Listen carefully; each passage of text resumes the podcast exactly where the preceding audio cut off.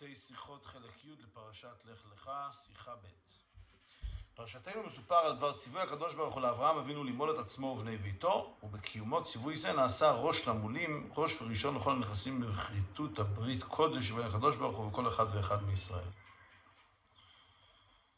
כן, אברהם אבינו אמ, היה הראשון שמל את עצמו, ולכן הוא נקרא בחז"ל ראש למולים. ועד שבנוסח הברכה לברית מילה אנו אומרים להכניסו בבריתו של אברהם אבינו. היינו שברית המילה מתקיימת עתה היא משתייכת ומתייחסת לזו של אברהם אבינו. להיות, להיותו אברהם אבינו, הרי הוא מוריש ומנחיל לכל אחד ואחד מבניו היורשים את הכוח להיכנס בברית עם הקדוש ברוך הוא. ולכן אומרים אה, להכניסו בבריתו של אברהם אבינו. כן, לא זו בלבד שאברהם אבינו אה, שלא כבמצוות אחרות, שהן לא בהכרח אה, מייחסים אותן לאדם מסוים. אז הרב דבר ראשון נקרא ראש למולים, וגם בברכה למצווה, אנחנו אומרים, אשר גישרנו למצוותיו וציוונו להכניסו בבריתו של אברהם אבינו. למה זה נקרא בריתו של אברהם אבינו? כיוון שהוא אבינו, לא סתם בריתו של אברהם, אברהם הוא אבינו. והאבא הרי מוריש ומנחיל לבניו, אז כאילו הוא הוריש לנו את הכוח לעשות ברית עם הקדוש ברוך הוא.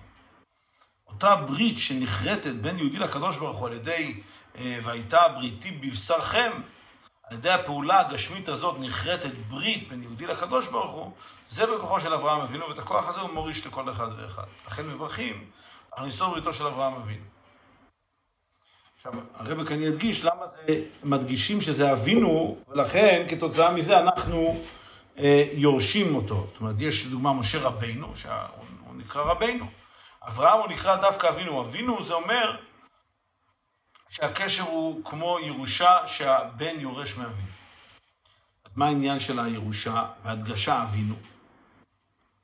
בגדרי הירושה לא ידוע, א', שהירושה אינה תלויה כלל במצבו והכנתו של הבן לרשת. גם תינוק בן יומו יורש הכל. אז זה בכלל לא תלוי באדם.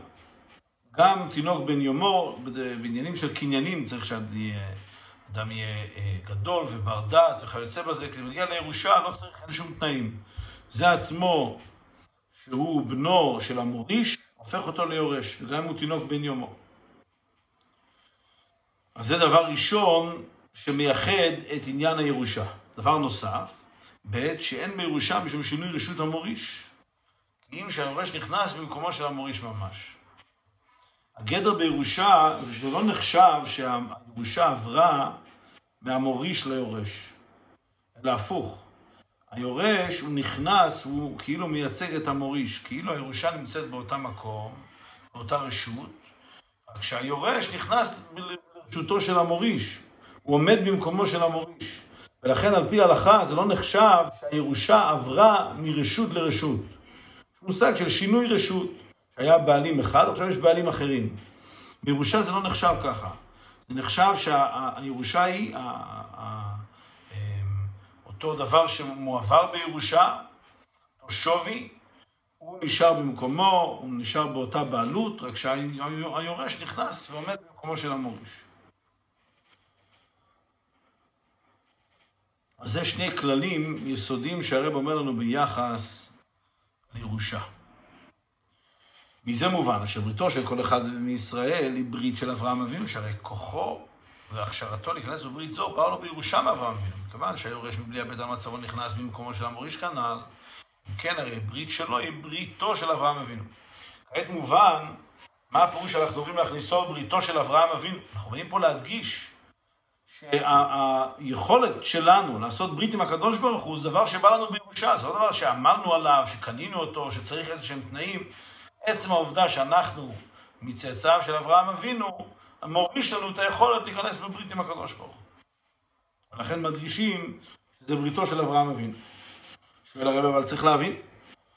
הרמב"ם כתב ביור מצווה זו, אין לנו מלאים מפני שאברהם אבינו עליו שלום מעל עצמו ואנשי ביתו, אלא מפני שהקדוש ברוך הוא ציווה אותו על ידי משה רבינו של המול.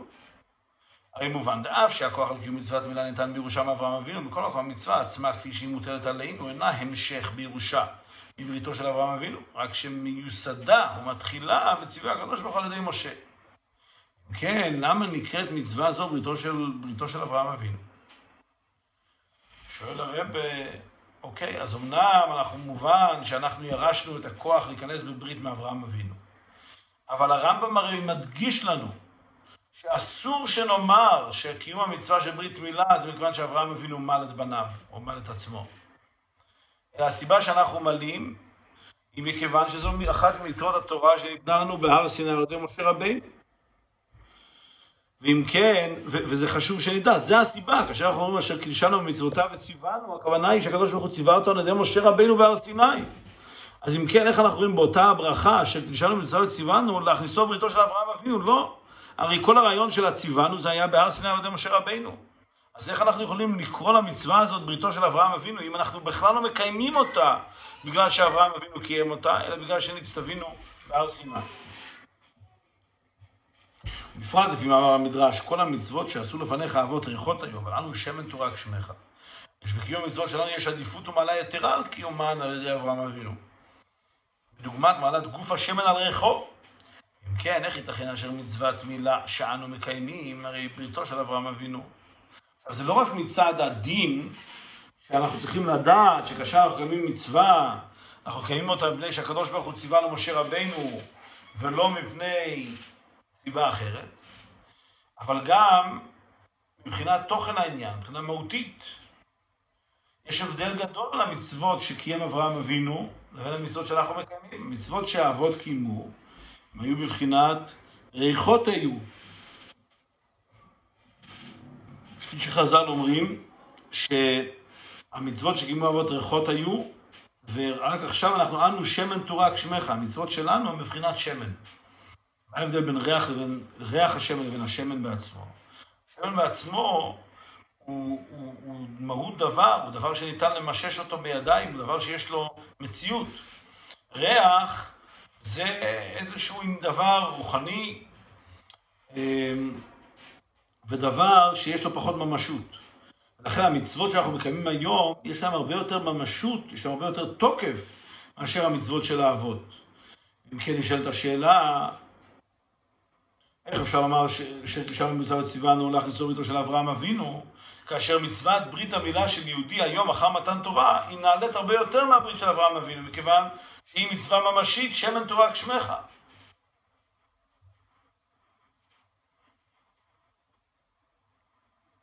זה מחזק את השאלה עוד יותר. גם צריך להבין, לשון הברכה בבריתו של אברהם אבינו מדגישה עניין אברהם אבינו. ולכאורה עדיף יותר להדגיש שהברית היא עם הקדוש ברוך הוא, דהיינו להכניסו בברית עם הקדוש ברוך הוא. שאלה שלישית שואל הרב, בלי קשר לנאמר לפני כן, שבעצם הברית מילה היא קשורה דווקא למתן תורה ולמשה רבינו ולא אה, כהמשך לברית מילה של אברהם אבינו. אבל אפילו בלי קשר לזה, אפילו אילו נאמר שזה כן קשור לאברהם אבינו, אבל כאשר מברכים בברכה של נשאלנו מצוותיו וציוונו להכניסו בבריתו אז לכאורה הרבה יותר חשוב להדגיש שזה ברית עם הקדוש ברוך הוא. אז נגיד להכניסו בברית עם הקדוש ברוך הוא. למה מדגישים דווקא את הפרט הזה, שזה בריתו של אברהם אבינו, ואפילו לא מזכירים שזה ברית עם הקדוש ברוך הוא?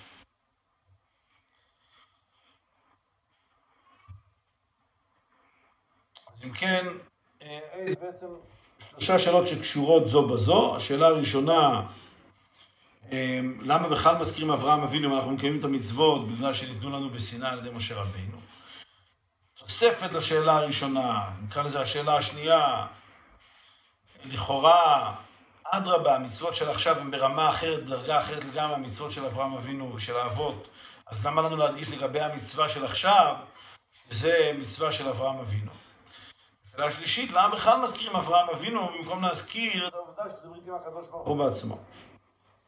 יובן זה בהקדים דברי אדמו"ר הזקן בשולחנו, שתחילת כניסת נפש זו הקדושה היא חולו במצוות מילה.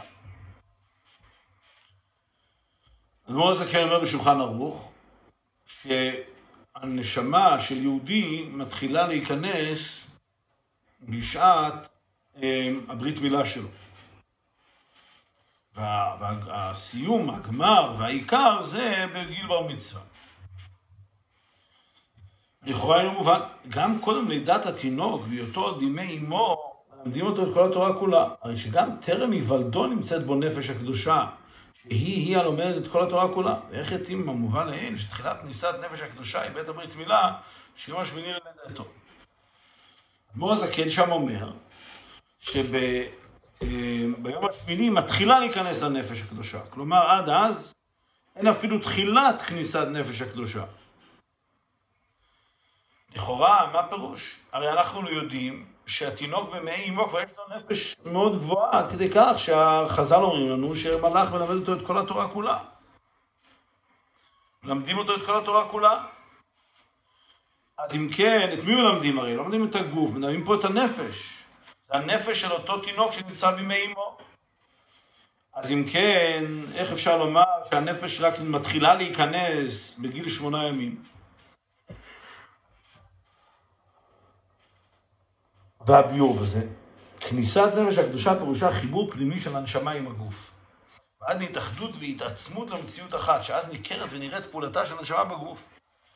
כשהעובר בימי אמו, אם שכבר ישנה בו הנפש לקדושה, בכל זאת, לא זו בלבד שנשמתו זו טרם נכנסה והתאחדה בגופו כנ"ל, אלא שגם פעולתה של נפשו החיונית אינה ניכרת וניגשת עדיין בגופו, שהרי הוא אוכל ושותה וניזון ממה שאימו אוכלת וכו'. אומר הרי הפירוש הוא כך, זה לא שחלילה אנחנו אומרים שתינוק לפני שהוא נולד, או לפני הברית מילה, אין לו נפש. ודאי שיש לו נפש. הנפש הזאת קיימת והיא קיימת בכל תוקפה, מלמדים אותה את כל התורה כולה. אלא שמה? הנפש הזאת לא נכנסה, מה הכוונה שלא נכנסה? היא עדיין לא נמצאת בתוך גופו של, של אותו תינוק, היא לא מתאחדת עם הגוף. אז הנפש הזאת קיימת, אבל היא קיימת כאילו בתור מציאות בפני עצמה. היא לא קיימת בתור חלק מהגוף. אנחנו יודעים, אדם חי מבוגר, אז הנפש והגוף הם, אחדי, הם התאחדו לדבר אחד. האדם מרגיש את הנפש ואת הגוף בתור מציאות אחת. אצל תינוק, לפני שנולד, הגוף הוא מעין גוף בפני עצמו, לא מחובר לנפש הקדושה, לנפש האלוקית. והנפש היא נפש נפרדת. רק בברית מילה מתחילה ההתחברות הזאת בין הגוף והנפש.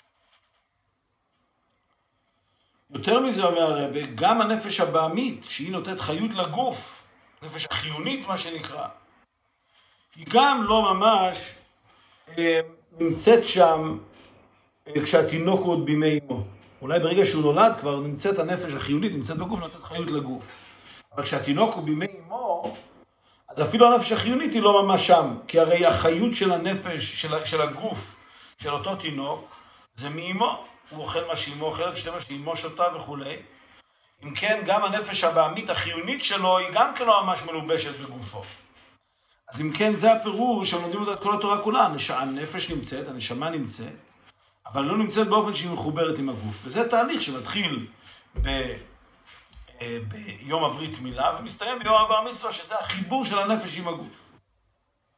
וגם לאחרי שנולד שהנפש כבר בא לי אז לחיבור עם הגוף, הרי מה שניכר ונגלה בגופו הוא לא פעולתה וחיבורה של נפש האלוקית, שעדיין בו מבחינת העלם ומקיף, כי אם של נפשו החיונית. כניסתה הפנימית של נפש הקדושה בגוף התחברותה, הגלויה, הרי נפעלת ונקראת דווקא על ידי הברית מילה. ושנעשה אז בריתי בבשרכם לברית עולם. הברית עם הקדוש ברוך הוא תבואה וחתומה בבשר הגוף הגשמי, ועד לברית הנראית וניכרת גם לאומות העולם.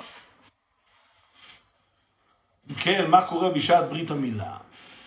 אפילו אחרי שהתינוק נולד, שאז הנפש החיונית כן פועלת בגופו, אבל הנפש האלוקית עדיין לא מתגלה בגופו. כי בדרך כלל הנפש האלוקית היא מלובשת בנפש החיונית, הנפש החיונית מלובשת בגוף. אבל עד הברית מילה, הגוף הוא עדיין לא מוכן, הוא לא כלי לקבל את הנפש האלוקית. ולכן הנפש האלוקית עדיין לא מתחילה להעיר בגוף, לא מתחילה להתחבר עם הגוף. רק אחרי שהתינוק אה, עבר ברית מילה, והגוף הגשמי שלו כבר כרת ברית עם הקדוש ברוך הוא, נמצא בגוף עצמו, אז הגוף אכן יכול להיות כלי לאור הנשמה, ואז הנשמה מהנפש האלוקית מתחילה להעיר בגוף. זוהי מעלתה של מצוות מילה על שאר המצוות. כל המצוות אינם לחבר את האדם מקיימם הקדוש ברוך הוא המצווה. מצווה לשון צוותא וחיבור, אבל אין חיבור זה ניכר בגוף המקיים המצווה. על דרך למשל, היד המחלקת צדקה, אף שבוודאי פעלה מצווה זו שינוי גם במציאותה הגשמית של היד. אבל אין זה שינוי הנראה וניכר בבשר הגשמי של היד, שאין כמצוות מילה, ויתרה מזו, כל עניין המצווה הוא שהשינוי על ידי בריתו עם הקדוש ברוך הוא יהיה ניכר בבשר הגוף, לעיני בשר וגם לאומות העולם כנ"ל. אז זה הייחודיות של מצוות מילה. שאומנם כל המצוות שמקיימים אותן בגוף, אז הן פועלות איזושהי פעולה בגוף, כי הרי זה העובדה שיהודי קיים מצווה בגופו, יש לזה השפעה על הגוף, בלי ספק. אבל הפעולה של מצוות רגילות, מצוות אחרות על הגוף, היא פעולה בלתי נגלית, בלתי נראית, אי אפשר לראות, רואים את היד שנתנה צדקה, היא אותו יד, לא רואים שינוי ביד. מה שאין כן בברית מילה, זה לא רק שקיימנו מצווה בגוף הגשמי, אלא המצווה הזאת פעלה שינוי קבוע בגוף. וממילא זה כוח, המיוח, כוח המיוחד של מצוות מילה, שהיא באמת פועלת ופועלת שינוי קבוע, שינוי לעד אה, שנפעל בגוף על ידי המצווה. וכזה דבר שהוא ניכר גם לכל אחד. וזה גדלה מעלתה של כריתת הברית דמילה עם כריתת הברית חורב וכיוצא בה. הברית שקראת הקדוש ברוך הוא בני ישראל בסיני וברות מואב היה גם עם אלו שלא היו נוכחים שם בגופם כאילו נשמתם. כמו שכתוב כדי שישנו פה וגומר ואשר איננו פה עם הרעיון. מובהר בפרקי דרבי אלעזר שכריתות ברית זו הייתה גם הדורות שעברו וגם הדורות העתידים לבוא. היינו שכריתות הברית הייתה עם הנשמות שכולם היו שם באותו מעמד. לשון הידוע בנוגע לכל אחד ואחד מישראל, כולל הגרים, מושבע ועומד מהר סיני. הרי זה לא סתם המעלה של מצוות ברית מילה על שאר המצוות, אלא זה גם המעלה של הברית של ברית מילה, של כריתת הברית על ידי מצוות ברית מילה, על שאר הבריתות שהיו. היה עוד בריתות בין הקדוש ברוך הוא לבני ישראל, כמו הברית שהייתה בהר סיני, והברית שהייתה לפני כניסתם לארץ. אבל זה לא אותה ברית כמו ברית מילה. למה? מכיוון שהבריתות האלו שהיו זה בריתות רוחניות. שיהודי בנשמתו קוראת ברית עם הקדוש ברוך הוא, אבל אף אחד מהבריתות האלה לא פעלה שינוי קבוע בגוף האדם, בגוף הגשמי של האדם.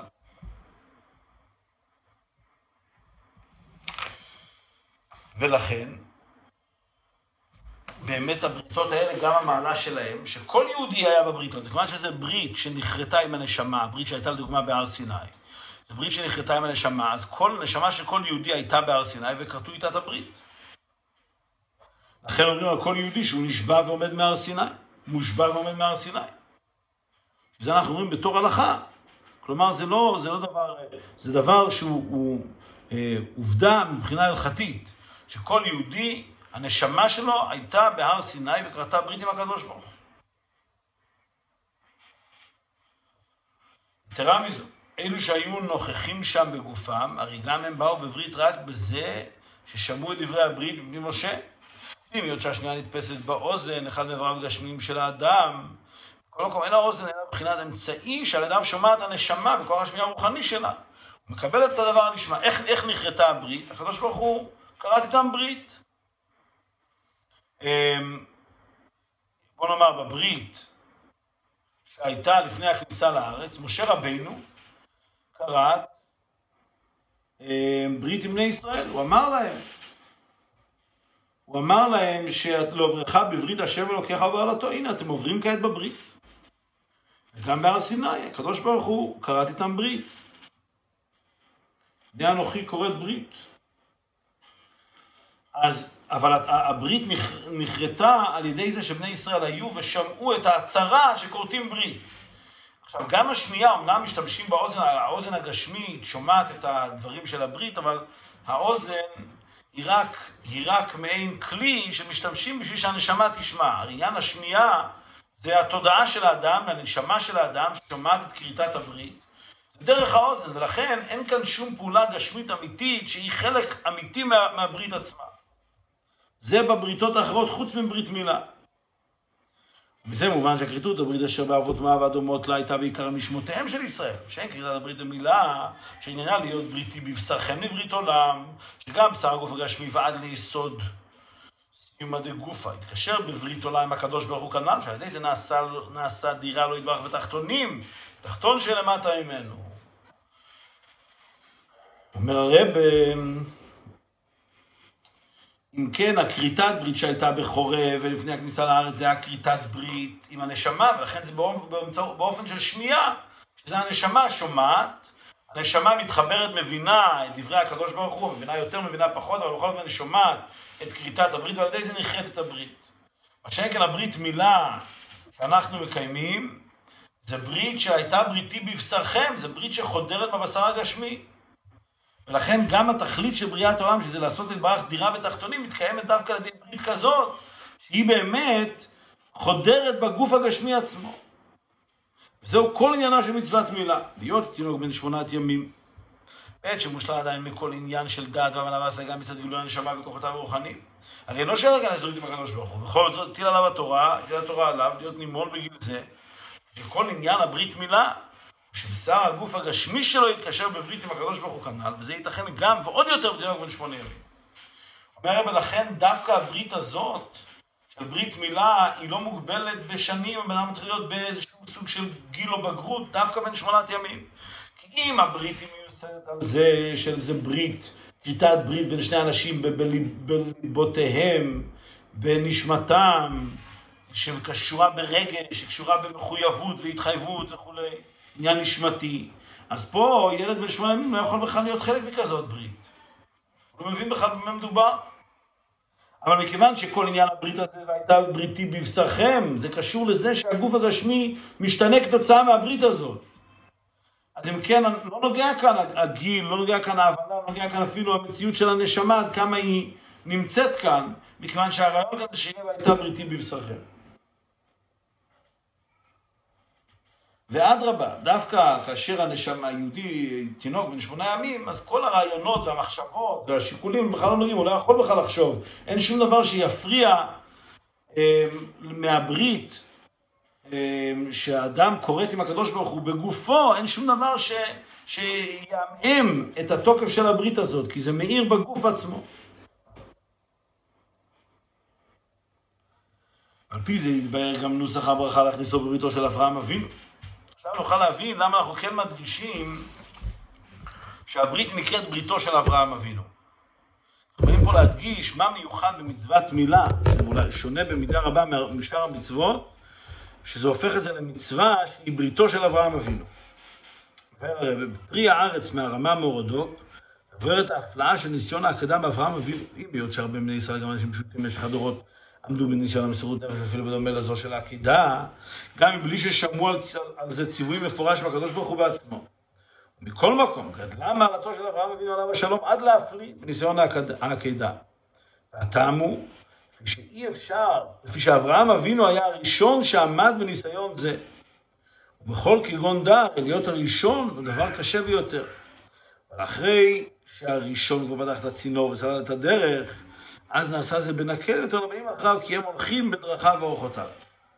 השאלה המפורסמת היא, מהי ההפלאה הגדולה של ניסיון העקדה שאברהם אבינו היה מוכן להקריב את בנו? הרי במשך הדורות ראינו הרבה יהודים שהיו מוכנים להקריב את עצמם ואת בני משפחתם על קידוש השם. אפילו אם הם לא שמעו ציווי מהקדוש ברוך הוא. מפורש להם. כאן הקדוש ברוך הוא בעצמו אמר לאברהם, קח לה את בנך יחידך, אז מה, מה כאן החידוש הגדול, המסירות נפש הגדולה?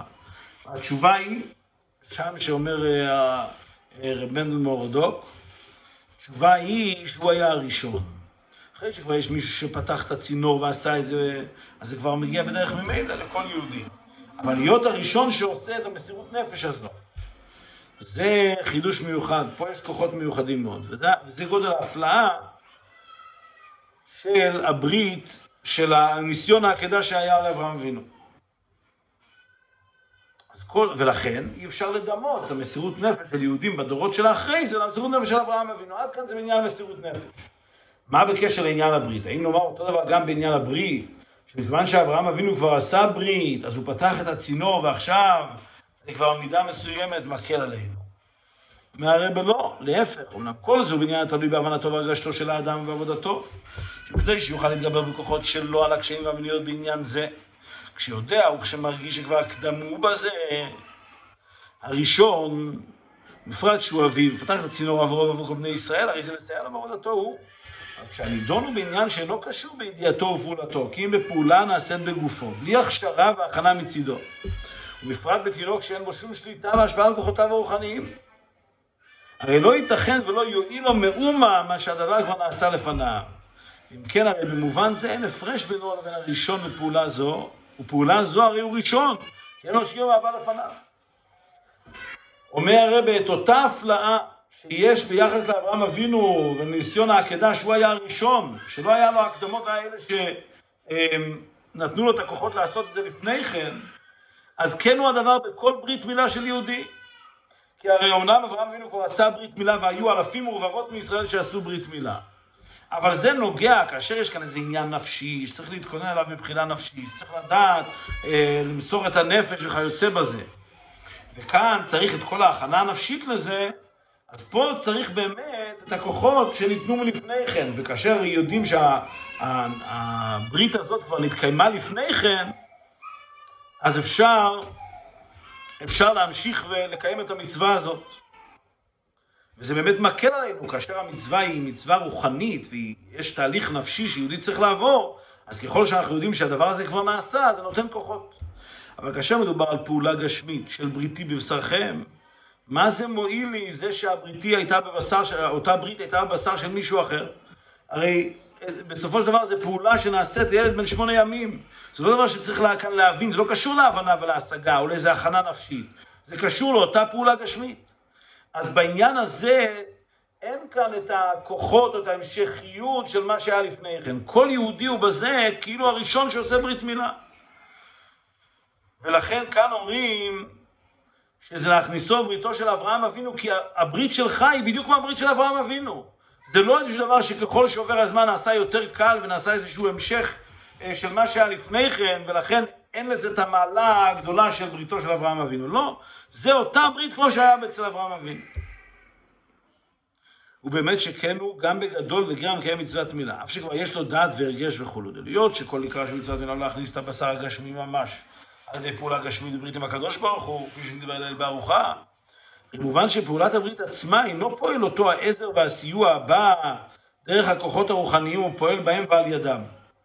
היינו שנתינת הכוח הבא מהראשון, אפילו זו הבאה בתור סגולה כירושה, שייכת רק בהכנה וההכשרה הרוחנית להיכנס בברית המילה, אבל לא בפעולה והטבעת הברית בגשם הגוף. לפי זה הרי כל אחד ואחד מקיים מצוות ברית מילה, בין קטן ובין גדול, הרי בבחינת ראשון במובן זה. אומר לא רק שתינוק בן שמונה ימים, ודאי שהברית של אברהם אבינו לא נותנת לו שום אה, אה, קולה, לא מקלה עליו את התהליך, או לא נותנת לו שום יתרון מהבחינה הזאת שזה כבר נעשה.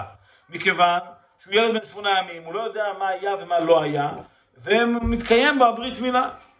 אז מהבחינה הזאת הוא ראשון, הוא לא הושפע משום דבר שקדם לו. אבל גם אדם מבוגר שעושה ברית מילה, גם גר שמתגייר ועושה ברית מילה. אפשר לומר שהוא למד, כן למד, הוא כן מבין שאברהם אבינו כבר היה לו ברית מילה, אולי זה כן מקל עליו את התהליך של הברית ואת הבחירה בברית. אבל אומר הרב, כל זה לא נוגע, כי כל זה נוגע לעניין הרוחני, לעניין הנפשי. אבל בברית מילה זה לא קשור, העניין פה זה לא העניין הגשמי, זה לא העניין הרוחני. כל הרגשות וכל המחויבות שהאדם מחויב, שהוא מרגיש, כל זה יפה, טוב ויפה, אבל זה לא עיקר עניינה של הברית. עיקר עניינה של ברית מילה זה פשוט בבשר הגשמי, הפעולה הגשמית בבשר הגשמי. ולכן, גם כל יהודי שמעל את עצמו, אפילו בגיל מבוגר יותר, גם כדי שנתגייר, מבחינה הזאת הוא ראשון. הוא ראשון כי הברית הזאת מעולם לא נעשתה בגופו, בגוף הזה לא נעשתה אף פעם ברית. וזה שזה נעשה בגופים אחרים, זה לא משפיע כהוא זה על הפעולה של הגוף הזה הגשמי. במילים אחרות, עניינים של נשמה, עניינים של רוח, הם יכולים להיות מאוד מאוד מושפעים אחד מהשני. אדם משפיע על השני מבחינה רוחנית, וכאשר זה, זה, מישהו כבר עבר משהו, אז זה כמובן משפיע על האדם שלאחריו. יש כאן קשר, יש כאן המשכיות, וזה לא נחשב כפעולה שהיא עומדת בפני עצמה. פעולה רוחנית זה דבר שהוא קשור לכל מיני פעולות אחרות, קודמות לה. אבל דבר גשמי, פעולה גשמית כמו ברית מילה, בגוף הגשמי הזה מעולם לא התקיימה ברית מילה. זה דבר חדש לגמרי. זה לא איזשהו המשך של משהו שקדם. נחשוב לעצמנו, לדוגמה, בענייני שכל. אם אדם אחד למד איזשהו עניין, וחידש בו ובייר אותו, עכשיו עוד בן אדם לומד את זה, והוא למד את מה שהקודם למד, אז הנה הוא מוסיף עוד נדבך, הוא הבין מה שהראשון למד וחידש, ועכשיו יש לו את כל זה, והוא יכול להוסיף לזה עוד. אז אם כן, מבחינה לימודית, מבחינה שכלית, מה שאדם אחד למד, והאדם השני עכשיו מוסיף ולומד את מה שהראשון למד, מוסיף לזה עוד מדיליי, זה יכול להיות כמובן המשך. כי, כי יש לו את כל הידע שהיה לאדם הקודם, הוא למד את מה שחידש החכם הראשון, והנה הוא מוסיף כעת עוד חוכמה מחוכמתו, אבל זה מעין המשך אחד, זה לא שני פעולות נפרדות. החוכמה של הראשון, של השני, מצטרפת לחוכמה של הראשון ולזה שקדמו לו. אבל הברית מילה של אותו תינוק או של, או של אותו אדם מבוגר, היא לא מצטרפת לאף פעולה אחרת.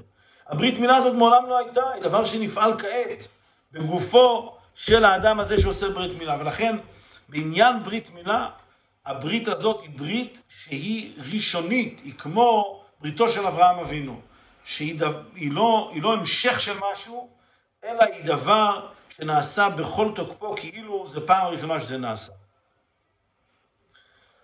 יוצא אם כן, השיחה הזאת אומרת לנו קצת, הופכת את העניינים. אנחנו אומרים שזה בריתו של אברהם אבינו, לא בגלל שזה המשך לברית של אברהם אבינו, אלא להפך. דווקא בגלל שזה דומה לאברהם אבינו בכך שזה ברית ראשונה, זה יש לזה את אותו תוקף ואת אותה ייחודיות שהייתה לבריתו של אברהם אבינו.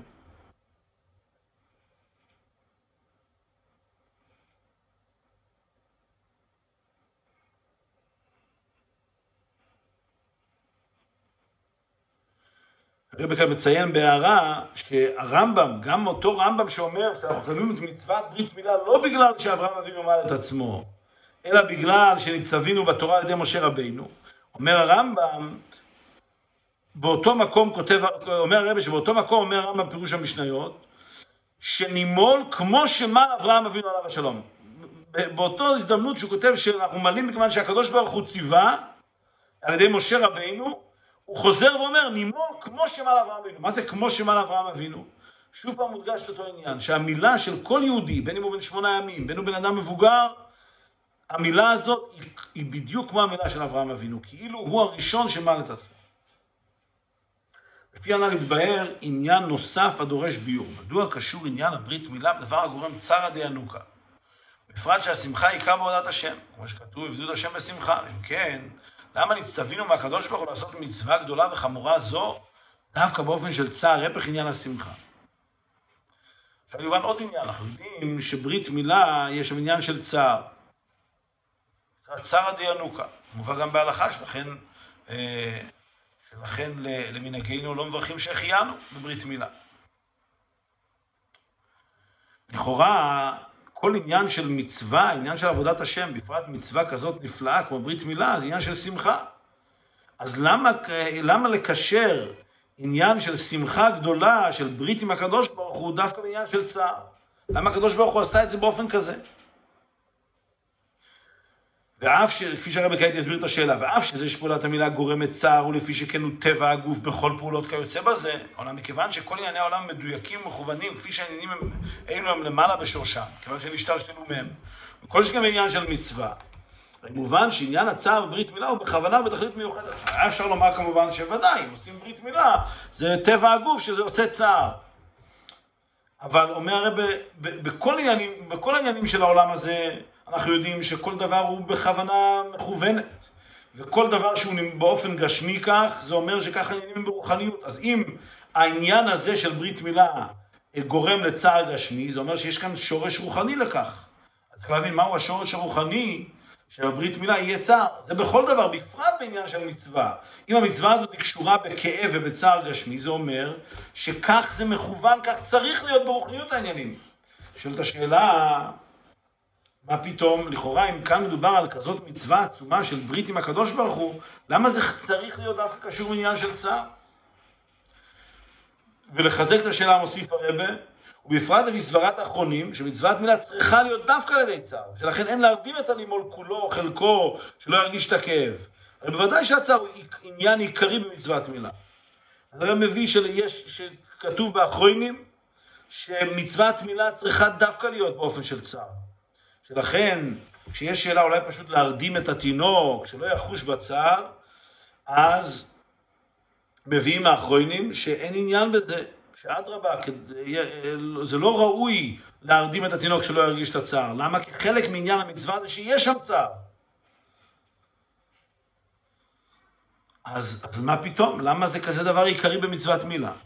מבאר הרב והביאור בזה. עניינה של מצוות מילה עולם להמשיך אלוקות גם בבשר הגשמי שבגוף, שבזה נעשה לו יתברך דירה בתחתונים. זאת אומרת שגם בתחתון ביותר, הוא כמו שהוא בתחתוניותו, עושים דירה לו יתברך. ולכן צריך להיות דווקא בבשר כמו שהוא בטבעו הוא, מוגדר בכל תכונותיו, אשר גם בבשר כזה שהוא מרגיש צער בדבר מצווה, צריך להיות בו ההפך מזה, השמחה. גם בדרגה כה נמוכה פועלים שתתקשר בברית עולם הקדוש ברוך הוא. אז הרב אומר כאן דבר נפלא. קודם כל, אנחנו לא רוצים לשנות את טבע הגוף. מכיוון שהגוף יש לו מושג של צער מכל מיני סיבות, אז אנחנו חשוב שמצוות ברית מילה תתקיים בגוף כפי שהוא בטבעו. אז אמנם הקדוש ברוך הוא היה יכול ודאי לעשות את זה באופן כזה, שדווקא ברית מילה לא יהיה בה שום צער. אבל אז זה לא היה שאנחנו משפיעים על הגוף כפי שהוא במעמדו ומצבו כגוף גשמי. זה היה מעין כאילו איזשהו אה, יוצא דופן שהקדוש ברוך הוא היה עושה, שלא יכאב העניין של ברית מילה. אבל לא, אנחנו רוצים שזה יהיה דווקא בגוף הגשמי כפי שהוא במצבו, ולכן צריך שיהיה כאן צער דווקא. אבל יותר מזה אומר הרב, מה המושג דירה בתחתונים? דירה בתחתונים הפירוש הוא שגם הדבר שהוא ממש מנותק, הוא תחתון שאין תחתון למטה ממנו, הוא כביכול מנותק מהשורש הרוחני שבו. גם בו יהיה גילוי אלוקות. אם כן, אילו הגוף היה באופן כזה שאין בו צער. ולמה אין צער בברית מילה? מכיוון שאדם, לדוגמה, היה מרגיש, הגוף הגשמי היה מרגיש את גודל העילוי שבמצווה, ולכן ודאי שלא היה שייך כאן שום צער. אבל אילו זה היה המצב, אז זה לא היה באמת בחלק הכי תחתון של הגוף, כפי שהוא מצד עצמו, לא היה כאן את השלמות העניין של דירה בתחתונים. כי כזה מין גוף, שלא, או כזה מין חלק בגוף, שלא מרגיש צער, שלא מרגיש צער על ידי זה שחותכים בו, זה אומר שהוא לא, לא נמצא בדרגה הכי נמוכה שלו. אבל דווקא כזה מין גוף, שאף על פי שמקבלים את המצווה הכי גדולה, כורתים ברית עם הקדוש ברוך הוא, ואף על פי כן הוא מרגיש צער. זאת אומרת, הוא נמצא במקום הכי תחתון שיש. שהנה מקיימים בו ברית עם הקדוש ברוך הוא, והוא כל כך מנותק וכל כך מרוחק מהאלוקות שבזה, שהוא מרגיש צער בזה במקום להרגיש את השמחה הכי גדולה. אז בכזה מין גוף כורתים ברית, זה הפירוש נראה בתחתונים. שהגוף כפי שהוא בצערו ובמדרגתו הנמוכה, עד כדי כך שהוא יכול להרגיש צער מעניין כמו ברית מילה, גם שם מגלים אלוקות, גם שם פועלים בריתי בבשרכם. אז הכל כלול בעניין הזה של בריתי בבשרכם. שהברית צריכה להיות בבשר, כמו שהוא בשר מצד עצמו, וכמו שהוא בדרגה הכי תחתונה שלו, שהוא יכול להרגיש צער מקיום מצווה. ודווקא שם פועלים את הברית.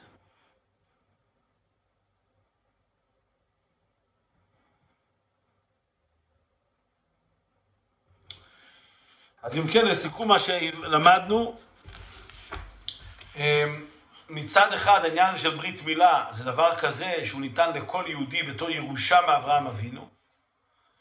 מצד שני ביארנו שלא ייתכן לומר שאנחנו מקיימים את המצווה הזאת כי אברהם אבינו צווה, אדרבה, אנחנו מקיימים את המצווה מכיוון שמשה רבינו צווה בהר סיני.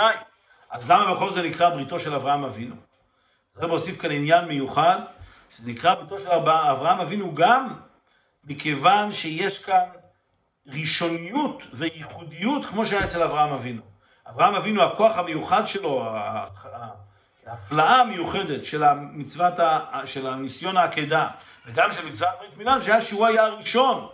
אז במצוות מילה, מכיוון שזו מצווה גשמית, ובבשר הגשמי, אז כל יהודי שמקיים אותה הוא כמו אברהם אבינו בזה שהוא כביכול הראשון שקיים את המצווה, אין לקיום המצווה, קיום המצווה של ברית מילה שהיה בדורות הקודמים או אצל אנשים קודמים, אין לזה שום פעולה ושום השפעה על הפעולה הגשמית של הברית מילה שנעשית בבשר החי. כפי שהרב מסיים, לכן דווקא ברית מילה צריכה להיות קשורה עם עניין של צער, מכיוון שזה מדגיש עד כמה שזה פועל בגוף הגשמי, כפי שהוא בגשמיותו, וכפי שהוא בדרגה הכי תחתונה של הגשמיות שלו, שהוא מרגיש צער גם בקיום מצווה, וגם שמה פועלים בו המשכת קדושה. זה הכל חלק מהבריתי בבשרכם. ההוראה מזה, אדמו"ר זקן יותר בשולחנו, אין לאדם רשות על גופו כלל חולו לצערו בשום צער. מובן מזה בפשטות שאין האדם רשאי לחפש אחרי התעסקות בעניין אשר יגרום לו צער. בכל זאת, כשהנידון הוא בעניין של שליחות לעשות להתברך דירה בתחתונים, אז זה הרי אדרבה, אינו רשאי להימנע מזה מחמת הצער שקשור בזה. ובעדי קו שדר רחמנא למה לך? אולי דווקא באופן זה הוא ממלא את תפקידו ושליחותו. אז הרב נותן הוראה מאוד מיוחדת, שאומנם אנחנו יודעים שאדם אסור לו סתם לצייר את גופו. והגופו בכלל לא שלו, כפי שאדמו"ר הזקן אומר, אין לו רשות על גופו כלל. ולכן אדם צריך בדרך כלל להימנע מלגרום לעצמו צער. אבל כל זה נכון עד שמגיעים לקיום התפקיד של האדם עלי אדמות. כמו ברית מילה, ברית מילה אנחנו לא באים ואומרים שאדם צריך להימנע מהצער כי אין עניין לצייר את הגוף. לא, כאן כאשר זה קיום השליחות שלך, קיום התפקיד שלך בעולם הזה, אז אדרבה, הצער כאן הוא עוד מוסיף מעלה, כי הוא, זה מוסיף את העובדה שהדירה כאן היא בתחתונים, שהיא פועלת על האדם כמו שהוא בצערו, גם בדרגה של הצער. ולכן, כאשר יהודי הוא יודע שהוא מלא כעת את תפקידו, אז אפילו אם חלילה זה קשור בעניין של צער, הוא לא צריך להתפעל מזה, הוא צריך להבין שזה חלק, יש פה מעלה מיוחדת. שאף על פי שיש לו צער מזה, עכשיו דוגמה, אדם שקשה לו לקיים איזושהי מצווה וזה גורם לו צער, אז הוא יכול להגיד, אולי אני, אני צריך להיות פטור מהמצווה הזאת, כי אין לי עניין לצייר את עצמי כל כך. אומרים לו הפוך, מה המושג של דירה בתחתונים? שאפילו כשאתה נמצא במצב כזה, שלכאורה לא אמור להיות לך שום צער, אתה מקיים מצווה, איך ייתכן שיש לך צער? אבל המציאות היא שאתה במצב כל כך נמוך, שזה גורם לך צער, אדרבה, אז פה הדירה בתחתונים היא עוד יותר חזקה. יהודי נמצא במצב שהוא מצב כל כך נמוך, שיש לו צער מקיום מצווה, ואף על פי כן הוא מקיים את המצווה. יש כאן אה, עומק מיוחד בעניין של המשכת אלוקות בתחתונים. ומזה מובן, מי שהוטל עליו תפקיד של שליחות כזו, אינו יכול להעמיד על שיקול דעתו אם לקבל את השליחות או, לא, או לא. כי אדם קרוב אצל עצמו. אפשר שיתה ויסלף שכלו ובעד להשתמט מהשליחות מפני הצער. אם כי אפשר לומר שעליו להודיע למשלח, אשר לדעתו של השליח יהיה לו צער וכיוצא בזה. אבל ההחלטה עצמה צריכה להיות של המשלח, אשר בוודאי אין לו פניות חס ושלום. אומר ולכן כאשר מטילים על יהודי שליחות, כשם שהקדוש ברוך הוא הטיל על אברהם אבינו לעשות ברית מילה, גם אברהם אבינו בלי לשאול שום שאלות.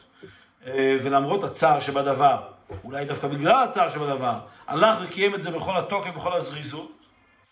כמו כן, כל יהודי שמטילים עליו שליחות ושמטילים עליו תפקיד, אז אם הוא יתחיל להתחשב יותר מדי בצער ובקשיים שיש לו, אז הוא מפספס את הנקודה, כי לפעמים זה חלק מהעניין, שהשליחות תתקיים אפילו במצב שיש קשיים. זה חלק מהתפקיד של השליחות. אז אמנם לשליח מותר להגיד למשלח שהוא חושש שיהיה לו צער בזה, אבל בסופו של דבר אם אומרים לו שזה השליחות שלו, הוא צריך לדעת שהצער זה לא סיבה להימנע מזה. כשם שבברית מילה הצער זה לא סיבה חלילה להימנע מקיום מצוות ברית מילה. ואדרבה, יש אולי מעלה מיוחדת בזה שזה נעשה באופן של צער. בוודאי שדווקא המשלח, אותו אחד שמטיל עליו את השליחות, אפשר לסמוך עליו שלא יהיה לו שום פניות, כי האדם לא יכול לסמוך על עצמו בעניין כזה, כיוון שהוא תמיד ינסה להציל את עצמו ולמנוע מעצמו את הצער ואת הקושי. ואדרבה, כשיתמסר לתפקידו בכל כוחותיו, הוא שר הכוחו של המשלח, ודאי יצליח וימלא את השליחות המוטלת עליו כדבעי ובלי צער וייסורים, כי בשמחה וטוב לבב ויעשה לו יתברך דירה בתחתונים. אז כאשר אותו יהודי יבין שזה עניינו לקיים את השליחות בלי שום קשר לקשיים שיש בזה, הוא יתמסר לקיום השליחות, בסופו של דבר גם לא יהיה לו צער מזה, כי בסופו של דבר זה ישפיע עליו עד כדי כך, והקדוש ברוך הוא יצליח אותו עד כדי כך, שזה יהיה באופן, בלי שום עניינים של צער וייסורים, אלא באופן של שמחה וטוב לבב.